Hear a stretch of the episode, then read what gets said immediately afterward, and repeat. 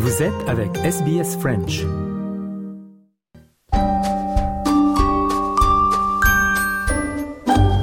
Bonjour et bienvenue dans notre rubrique Le mot de la semaine de SBS Easy French. Audrey Bourget avec vous. Cette semaine, notre mot est retraite, qu'on peut traduire par retirement, retreat ou superannuation en anglais.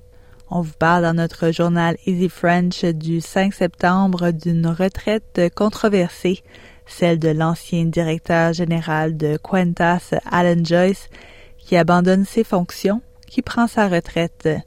Il part deux mois plus tôt que prévu alors que son taux de popularité est au plus bas.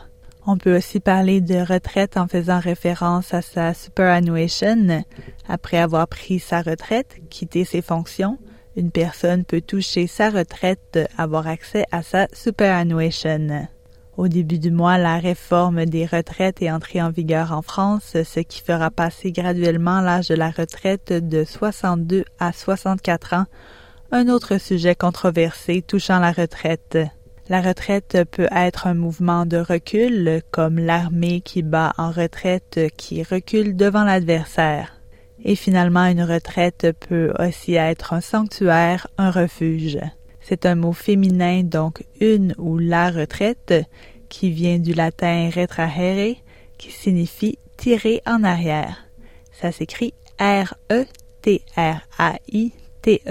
Je vous laisse avec une citation de l'homme de lettres français Yvan Audouard.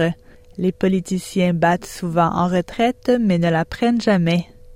Voilà, c'était le mot de la semaine. Je vous invite à écouter nos autres mots de la semaine ainsi que les journaux Easy French sur le site web de SBS French et sur toutes les plateformes.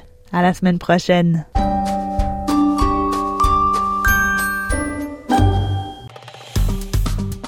Aimez, partagez, commentez. Suivez-nous sur facebook.com slash sbsfrench.